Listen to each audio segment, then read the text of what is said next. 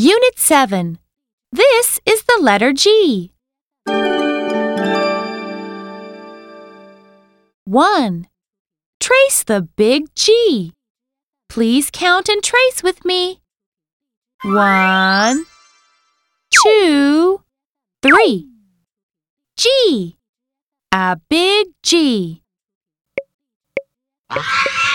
G is for goose. Through a goose.